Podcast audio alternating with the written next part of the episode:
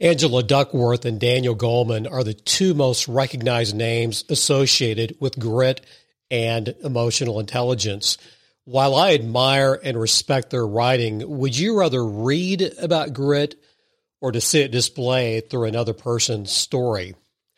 I've known a Captain Charlie Plumb's story for more than 20 years. He was a Top Gun pilot shot down during the Vietnam War on his 75th mission with less than one week before going home. He did go home, but after six years of deprivation, isolation, and torture in a POW prison camp. What a tremendous honor it is to have Captain Charlie Plumb to share his story here on CFO Bookshelf.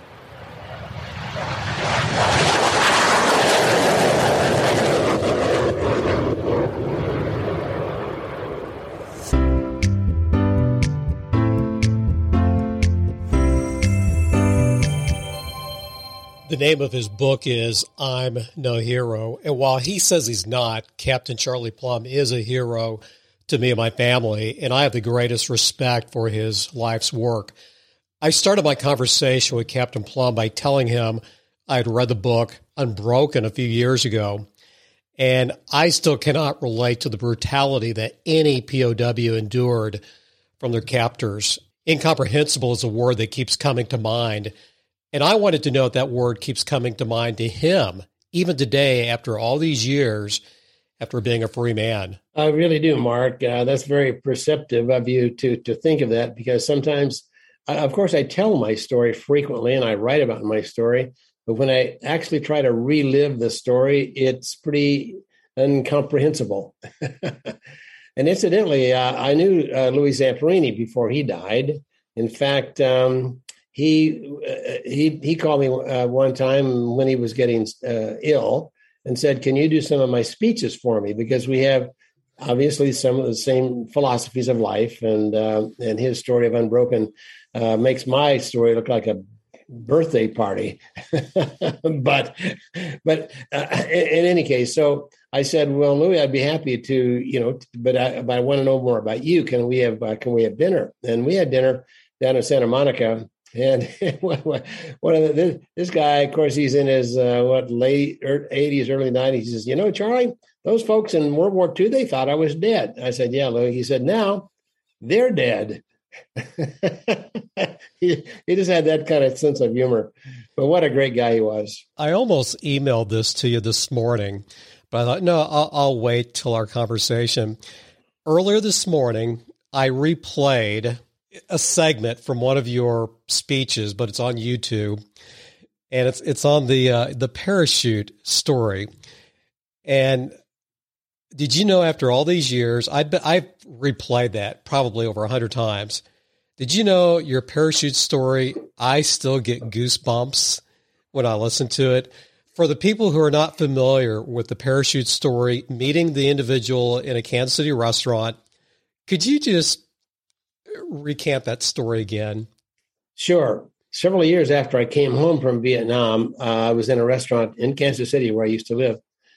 About two tables over, a guy kept looking at me, and I caught his glance, but I didn't rec- recognize him at all. Um, it was kind of uncomfortable because he kept looking at me, and he finally walked over to our table, pointed at me, and he said, "You're Captain Plumb."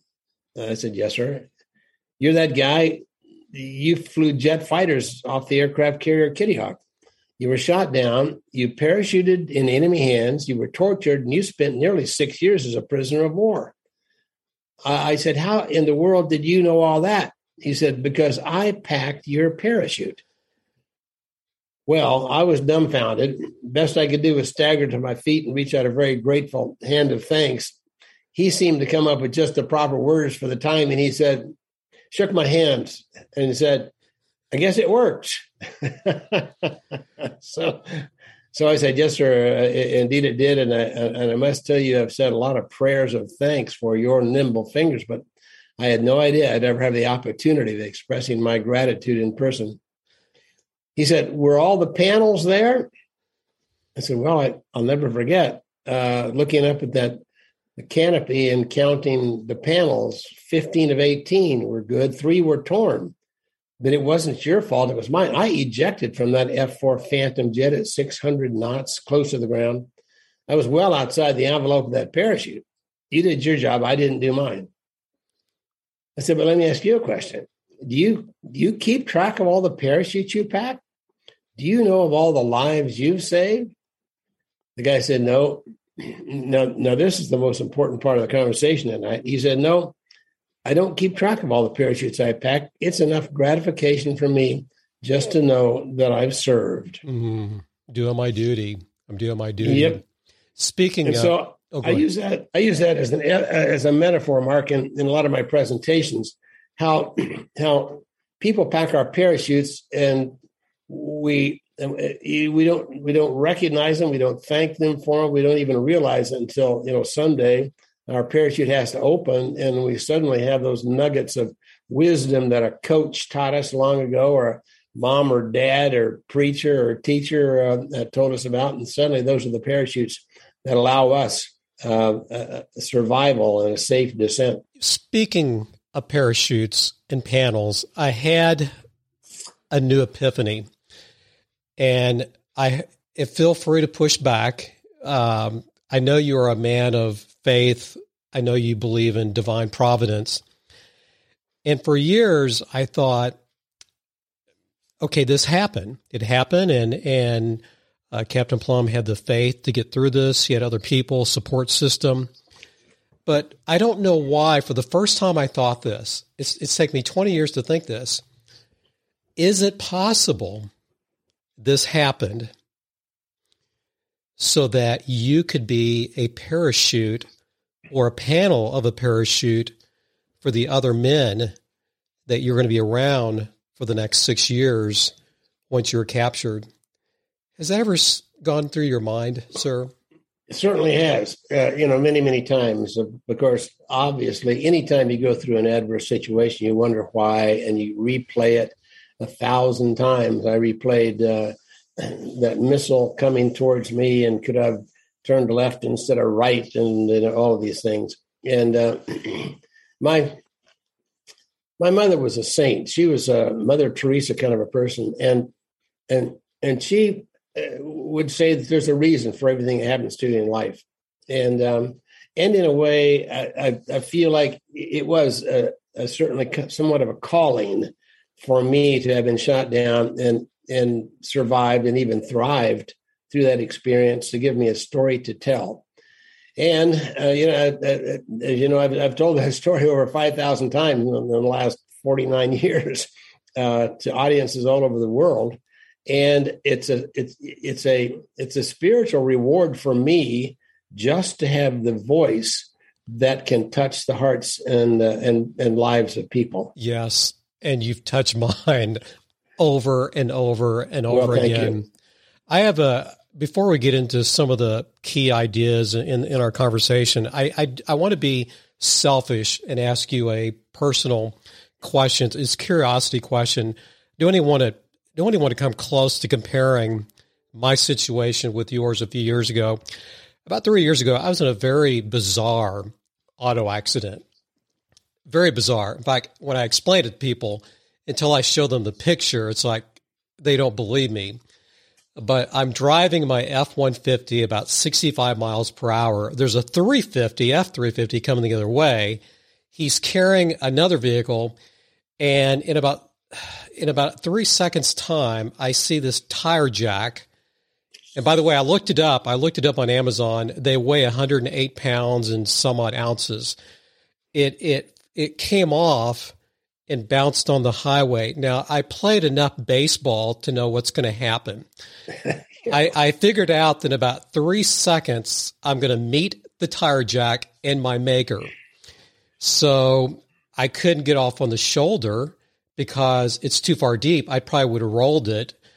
And it's like, this, this is going to happen. So it did, it bounced as I thought. It scraped my hood and crashed into the window at about 60 miles an hour, but it didn't go through. Now here's Ooh. here's the question I have for you. When that happened, it that happened about three seconds time, but time stood still. It was the most bizarre. It was like everything was in slow motion.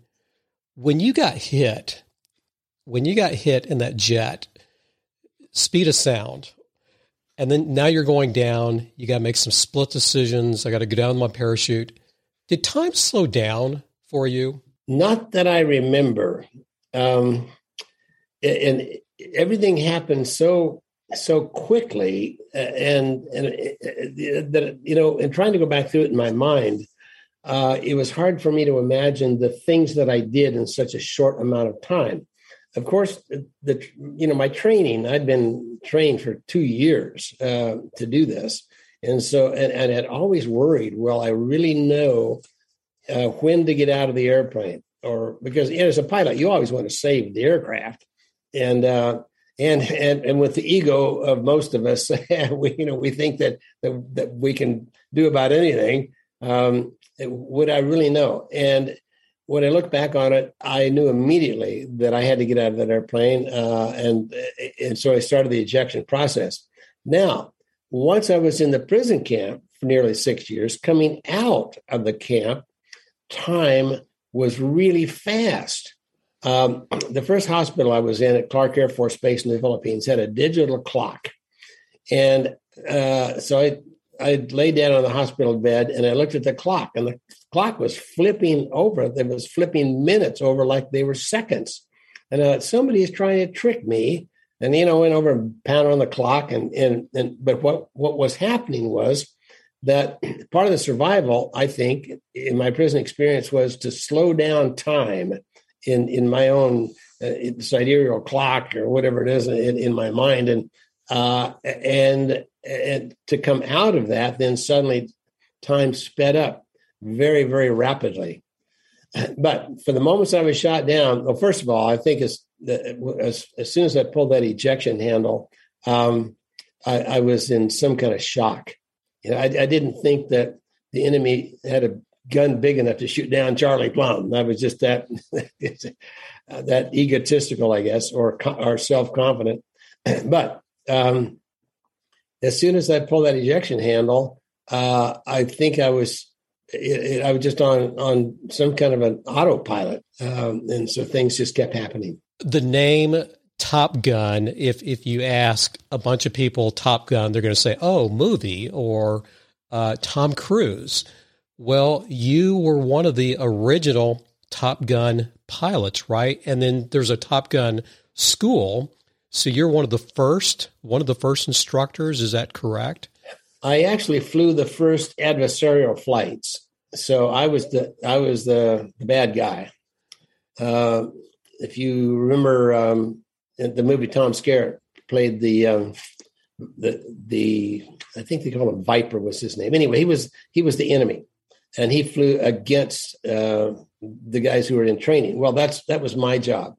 I was flying a little F9F Cougar, uh, which simulated MiG 15s and MiG 17s, and uh, and so I would.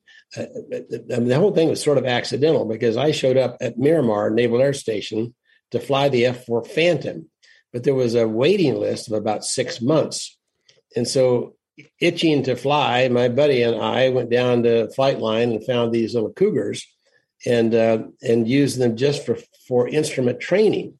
But at the end of the hop, we would we would keep a couple thousand pounds of, of jet fuel and attack the F fours and um, and dogfight with the F fours, which was highly illegal. We weren't supposed to be doing that, but the F fours were not trained uh, to dogfight. They were high altitude supersonic interceptors, and they were they were not supposed to uh, be down in the weeds. Um, and so, but we were we were just really getting uh, our lunch handed to us in Vietnam at that time. The kill ratio was terrible because we couldn't turn with these little pesky MiGs. And so I flew the, some of the first adversarial flights in that school. You were flying, you, you, so flash forward to the Vietnam War, 74 flights, missions. And now we're on number 75. And I believe you had either four or five days you'd be getting out.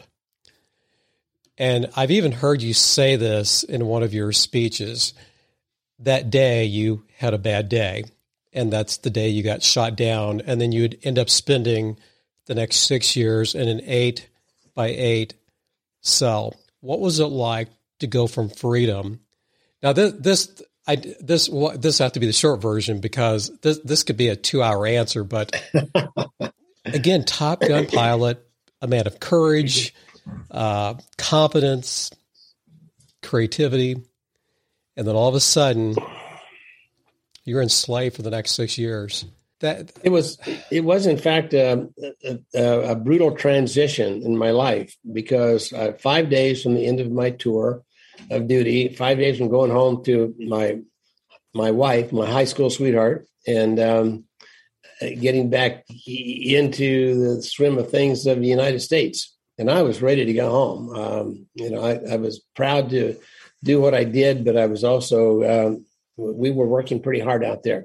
So um, the the transition, the ninety second transition, I think of as from king of the skies to scum of the earth, because I really was. I was flying the hottest airplane in the world at the time. I was 24 years old. I mean, talk about top of the game. You know, I I really had it all going uh, positively for me, and and suddenly I was uh, at the beck and call of, of these the, the, guards who would kick me around and and uh, torture me. And uh, it, it, was it was it was a, a, major transition in my life. Not unlike um, major transitions that that everybody has you, you know you lose a job or your company goes under or, or you go through a divorce and and I maintain that you can be in just as much of a of, of a prison. I was in an eight foot by eight foot, and you can be in this eight inch prison between your ears when you go through a challenge like that. By first of all, not understanding that there is an advantage to every challenge in life.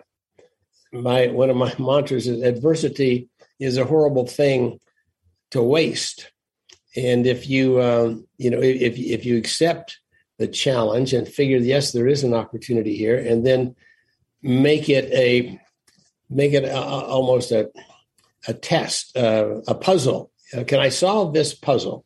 Can I really find out? Is there really um, some kind of of a, a major opportunity w- within this uh, downsizing, within this rift my company is going through? You know, within this uh, the, divorce that I'm facing, and and if you can really believe that and then figure it out, then you can come out as we did, uh, the prisoners of war. You'd come out better than had we not been there. Before I press record, I explained a little bit about our audience. I would say that 80 to 90% of our listeners have read the book, Good to Great.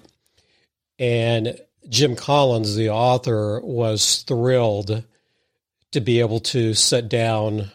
And this is before he'd passed away, I think in 2005. He got to meet with Admiral Stockdale. It's my understanding that, I mean, you were with him. Uh, can I ask you, what was he like uh, during that time period? Was he a, a, a source of strength and uh, inspiration? I don't think it'd be alive today if it hadn't been for Jim Stockdale. He was, in fact, um, a source of strength, inspiration, uh, motivation, uh, commitment. He, he, he he, was a philosopher, and uh, and he, he he wrote these little uh, these little essays on pieces of toilet paper and ink made from ashes or brick dust, and he would pass these essays along to the rest of us, and they were all about this about this Greek uh, philosopher Epictetus that I'd never heard of, and uh, but he felt close to Epictetus uh, and felt that we should know about him, and and we did. But what the, the, the game changer that was James Bond Stockdale was um, was his leadership in adversity. From the very beginning, from the first I ever heard of this guy, of course, he was our senior guy. And so he would pass down edicts, just tapping on walls or tugging on wires in our secret code or writing notes on pieces of toilet paper. And his first thing was, there is no whining in the POW camp. Said we are not on the defensive. We are warriors. we will pursue this war till our last dying breath. So pull up your big boy pants, boys. We got a war to fight. so now, if you can imagine, okay, a 24 year old guy just been shot down and tortured, you know, surviving on rice and bugs and and uh, and going to the bathroom in a, a rusted out two gallon bucket in the corner of my eight foot by eight foot prison cell. And I'm thinking to myself, I'm not on the defensive. Wait a minute, wait a minute, Stockdale.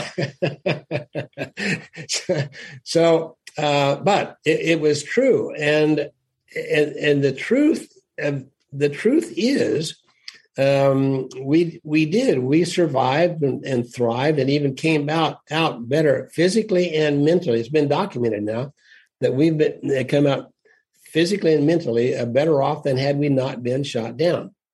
Well, when Jim Collins wrote the book, and I read the book, and and uh, his his his point in his interview with Stockdale was that the optimists were the ones who died in the prison camp, and uh, I I I read that, and I thought, well, wait a minute, I was an opti- optimist. I didn't die. I felt that that Stockdale and most of us had to be optimistic because to be pessimistic was almost like a self fulfilling prophecy. You know, if you thought you were going to die, you probably were going to die. And, uh, uh, and so I challenged um, Collins. I, I, I I was really surprised. I found his phone number and I called him up. He was living in Denver at the time. And uh, I said, you know, I have to disagree with your, your point about Stockdale. I know him pretty well. I was his uh, communications officer in the prison camp, and I, I, I don't think that's right. He said, no, I, that, was the interview, and I told him. Well, um, the admiral was still alive, and and uh, and and I went to visit with him in in San Diego, and I said, "What did you mean by that?" He said, "Well," he said, "I had to explain this a little further." He said, "I guess," he said, "I should have been meant that the overly optimistic. He said, we, you can be optimistic and not be realistic with your optimism. And you can absolutely th- positively think your way into uh, in, in, into death. You know, you can positively think your way if you're not realistic.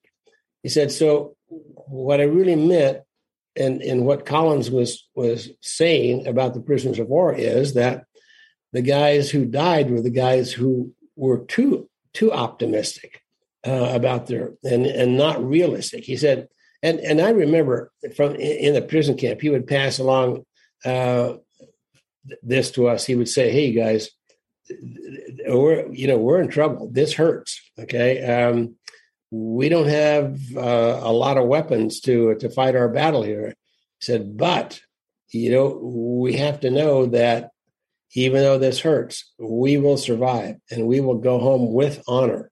Uh, and so he said, every decision you make has to be uh, viewed through that lens of go home with honor. And that was our motto um, to return with honor.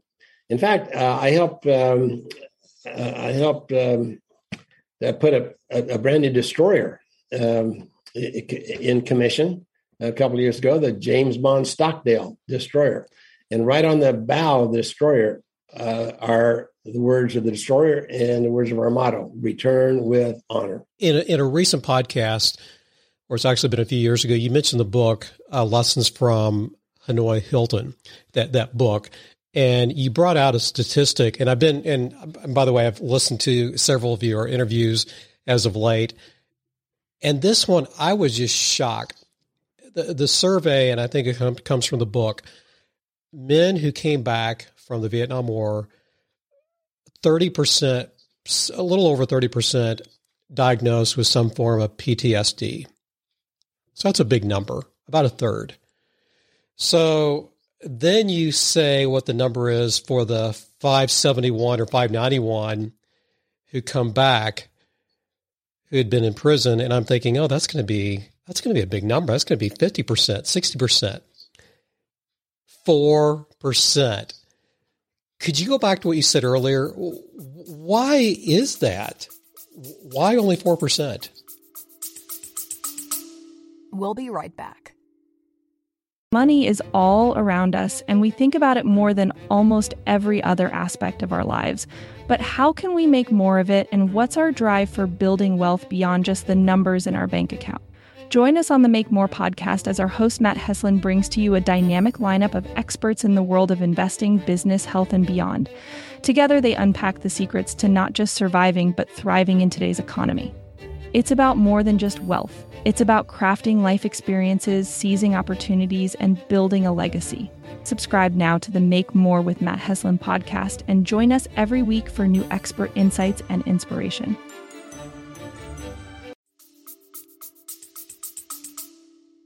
Well, and not only that, but the 4% of the prisoners of war who did come back with PTSD were the guys who were shot down near the end of the war and we're not tortured and we're only there for a few weeks or a month or two. And so, my, you know, I'm not a psychiatrist or psychologist, but the, the folks that know a lot more about this than I do uh, believe that it took time and pain to really learn the lessons of adversity. That if that if you weren't there long enough to process the you know the value of the pain, now, and and it's, it's right. I think it's exactly at least what uh, what the book um, Lessons from the Hilton says. And this is from a study that was done in, Pensacola, Florida. We go down for an annual physical exam, uh, and um, and they set up a control group against us, the the ex-POWs. And so they have twice as many problems, mental and physical, with the control group as they do with uh, the guys who were there for six or seven or eight and a half years. Uh, and and it is amazing. It it surprises everybody when I tell them that, and uh, it, you know they ask me they ask me why. Well, and that feeds right into you know my my theme that adversity is a horrible thing to waste. That the guys who were shot down near the end of the war, or the average combatant, didn't recognize that there was actually some value in the experience and so they didn't pursue that. Whereas we had we had plenty of time to think about this and uh, and you know consider it and analyze it. But we came back from 591 men. We produced 17 generals and seven admirals in the military. Most of us, uh, as I, graduated, uh, uh, retired as senior grade military officer. I retired as an 06 Navy captain. Uh, we have doctors and lawyers and preachers and teachers and bishops and judges, two ambassadors, two senators, uh, a bunch of congressmen. United States, we, we have uh, a vice presidential candidate, a presidential candidate, my old flight instructor John McCain, and um, and and no group, as far as I know, this size in history has ever done this. Uh, has you know gone through an experience like we went through, and come out and done the great things we've done. It's, again, that's that's mind blowing. One of the questions I was looking forward to asking you, the the name that is the most synonymous with the word grit, it's got to be Angela Duckworth, and her her short definition. If we were talking to her, she give us a longer definition, but even right on her website, she says uh, grit is passion and perseverance for long term goals. The question I have for you, sir, is is that definition overly simplistic or or is it incomplete? Do you have a better definition? No, I think that's really a, great definition. Pas- passion and perseverance uh, for long-term goals. Because grit, you know, it, I don't think you can really define grit as a as a as a short-term solution to anything. It's a, almost as an attitude. Mm-hmm. It's a it's a feeling. It's um, you know, it's a part of your personal character is grit. Um, and you know, b- before I was shot down, I I didn't really think that. I mean, I had a bunch of braggadocio and uh, bravado, you know, fighter pilot, but I didn't see that as grit. And I don't think you really can measure grit until you get into into a challenge, a challenging time. Uh, and then even then you sort of make it up as you go because I, don't I, don't think that I learned grit from a book, you know, or or even from um, even from any of the education I'd ever had. They don't, you know, of course, I went to the Naval Academy, and so they, you know, they roughed me up a little bit there. But, um, uh, but no, I think, uh, you know, I think passion and uh, perseverance is a pretty good way to, to describe grit. Because of time, I want to consolidate a couple of questions. John Doerr is a, one of the most recognized venture capitalists globally, and he interviewed Reed Hastings, Reed, uh, one of the co founders of Netflix. Mm-hmm. And w- one thing that John Doerr does a lot, whether he's speaking himself or interviewing other people, he likes to get questions, and that will become his his. That's how, how he'll do his speech. Or in this case, uh, he took other people's questions to to ask Reed. In this interview, most of the audience members were CEOs. A lot of the questions were not about competition, not about product innovation, uh, not about frustrations in the office. Most of the questions were about culture. And that got me to thinking about culture. When I think of culture, I think of faith, the word faith, and maybe not in a spiritual sense, but faith in myself that I can get the job done, faith in other people that I can get work done with other people, and then finally, the third one is faith in the system or the business or the leadership. The question I have for you is Does that type of culture, was that the type of culture that you experienced there when you were imprisoned? I think that's an excellent um, definition of, of what I went through in the prison camp.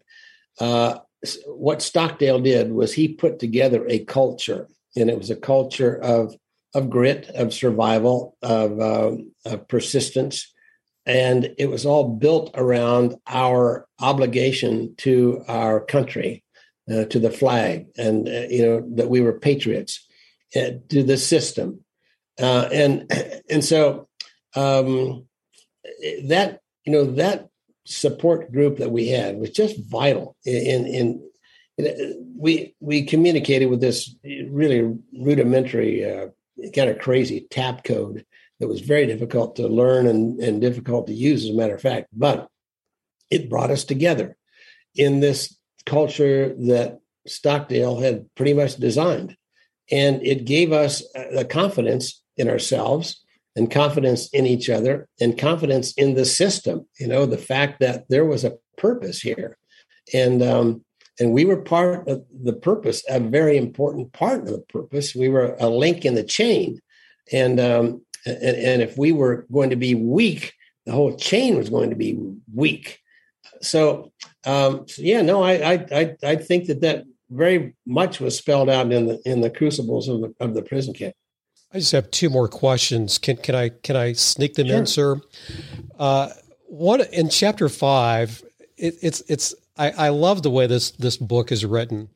So there's there's this list of rules that you encounter, and then all of a sudden, and I had to write this down. It's like just out of nowhere, uh, right after you list these rules uh, that you were given by your captors, then you say, "I designed a deck of cards the size of postage stamps on bits of toilet paper," which I'm trying to envision how did that work? How do you shuffle those? And, and then late at night, with my back to the door, I played solitaire or uh, laid out bridge hands and studied them. I'm thinking, this is ingenious. uh, and I'm reminded that no matter what harsh conditions you can be in, you can be creative. What, what, just what a brilliant idea that that that and I hope they I hope those cards didn't get wet. well, you didn't lick your fingers much, very much when you shuffle them. But, um, you know, I think my next book is going to be on creativity because it's, it, it really was amazing how when you have no other inputs coming into your head, think of all the inputs we have on a daily basis with sights and sounds and colors and people and TV and uh, all the stuff. Well, you pare that down to like 11 things a day might be might be from be external. It might be a bird that you hear singing or a plane that flies over. But other than that, there's no books to read. There's no window to look out. There's no. So uh, wh- when you have nothing else to do, you get really, really creative. And and one of the one of the things that you know, I was an engineer by education, and it was kind of crazy that when you get into a situation, you don't have any way to measure things. We didn't know what was a, a minute, you know, or an inch or a pound uh, or a degree. Uh, and so I created what I call the uh, Bureau of Weights and Measures. And uh, I didn't care what the rest of the world thought of. I was going to establish what was an inch, what was a um, uh, what was a pound, what was the degree of, of heat. And, um, and I, I posed this to some of my engineering friends. How would you make a thermometer, you know, in a prison camp? Well, the way I did it was uh, there was a, a, a, light bulb hanging on a, a, a twisted pair of wires. Uh, it was a very high ceiling in this uh, cell, and so it was probably probably ten or twelve feet of wire, and it was twisted.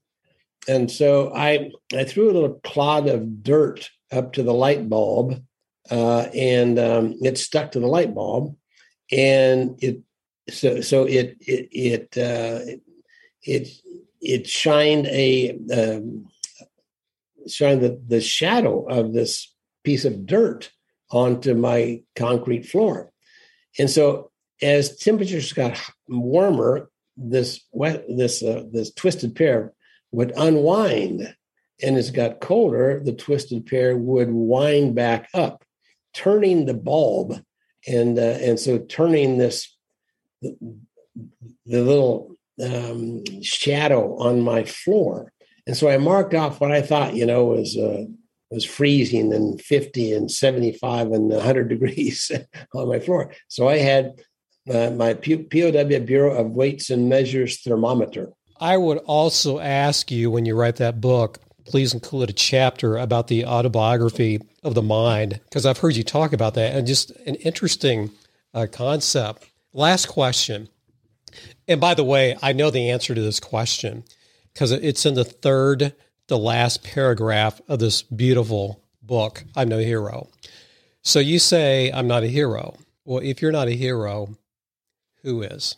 Well, I, I, do a lot of work with disabled veterans, and these a lot of these guys are my heroes because I came back you know, with arms and legs and and and and a mind and a positive attitude. And so many of these poor guys, uh, when they can step away from their wheelchair, you know, when they can um, can remarry and have kids, though they're paraplegics. Uh, the, these these are the heroes of the world, the folks that. and, and I think we see it with our first responders as well. You know, running into the burning buildings when everybody else is running out um, these are the guys and gals that I see as my heroes. Is it okay if I call you a hero? I am. I'm flattered, and thank you very much. And yes, it's fine, but I don't think of myself as a hero. Well, I have my, my entire family and myself. We have the, just the deepest, deepest affection for you, and I appreciate the message you've shared over the past. You said about forty years you've been sharing this story and as I told you at the very beginning, I still get goosebumps hearing parts of the story. And even when I listened to you on this one podcast that you suggested, three hours long, it's like, no, don't stop. Keep going, keep going. so again, I I just appreciate you so much. Thank you. Thank you very much. I appreciate you uh, as well, Mark. Thanks a lot for, for helping me tell my story.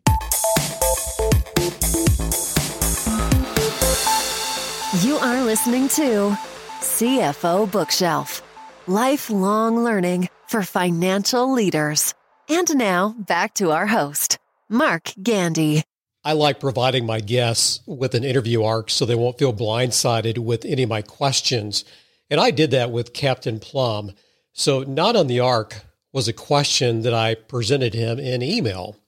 I was curious if he knew the fighter pilot and trainer John Boyd. Now, a couple of years ago, we did interview Boyd's biographer, and we talked about his contributions to the fighter pilots at the time. And I was very appreciative of Captain Plumb's response. Chuck Boyd was Air Force. But, but you're right. You know, in the beginning, uh, nobody really understood because he was a bright guy. He was so out of sight. You know, he was over the heads of most all of us. Uh, but we, but yes, we studied OODA loop, and that was one of the foundations of the, of the Top Gun School.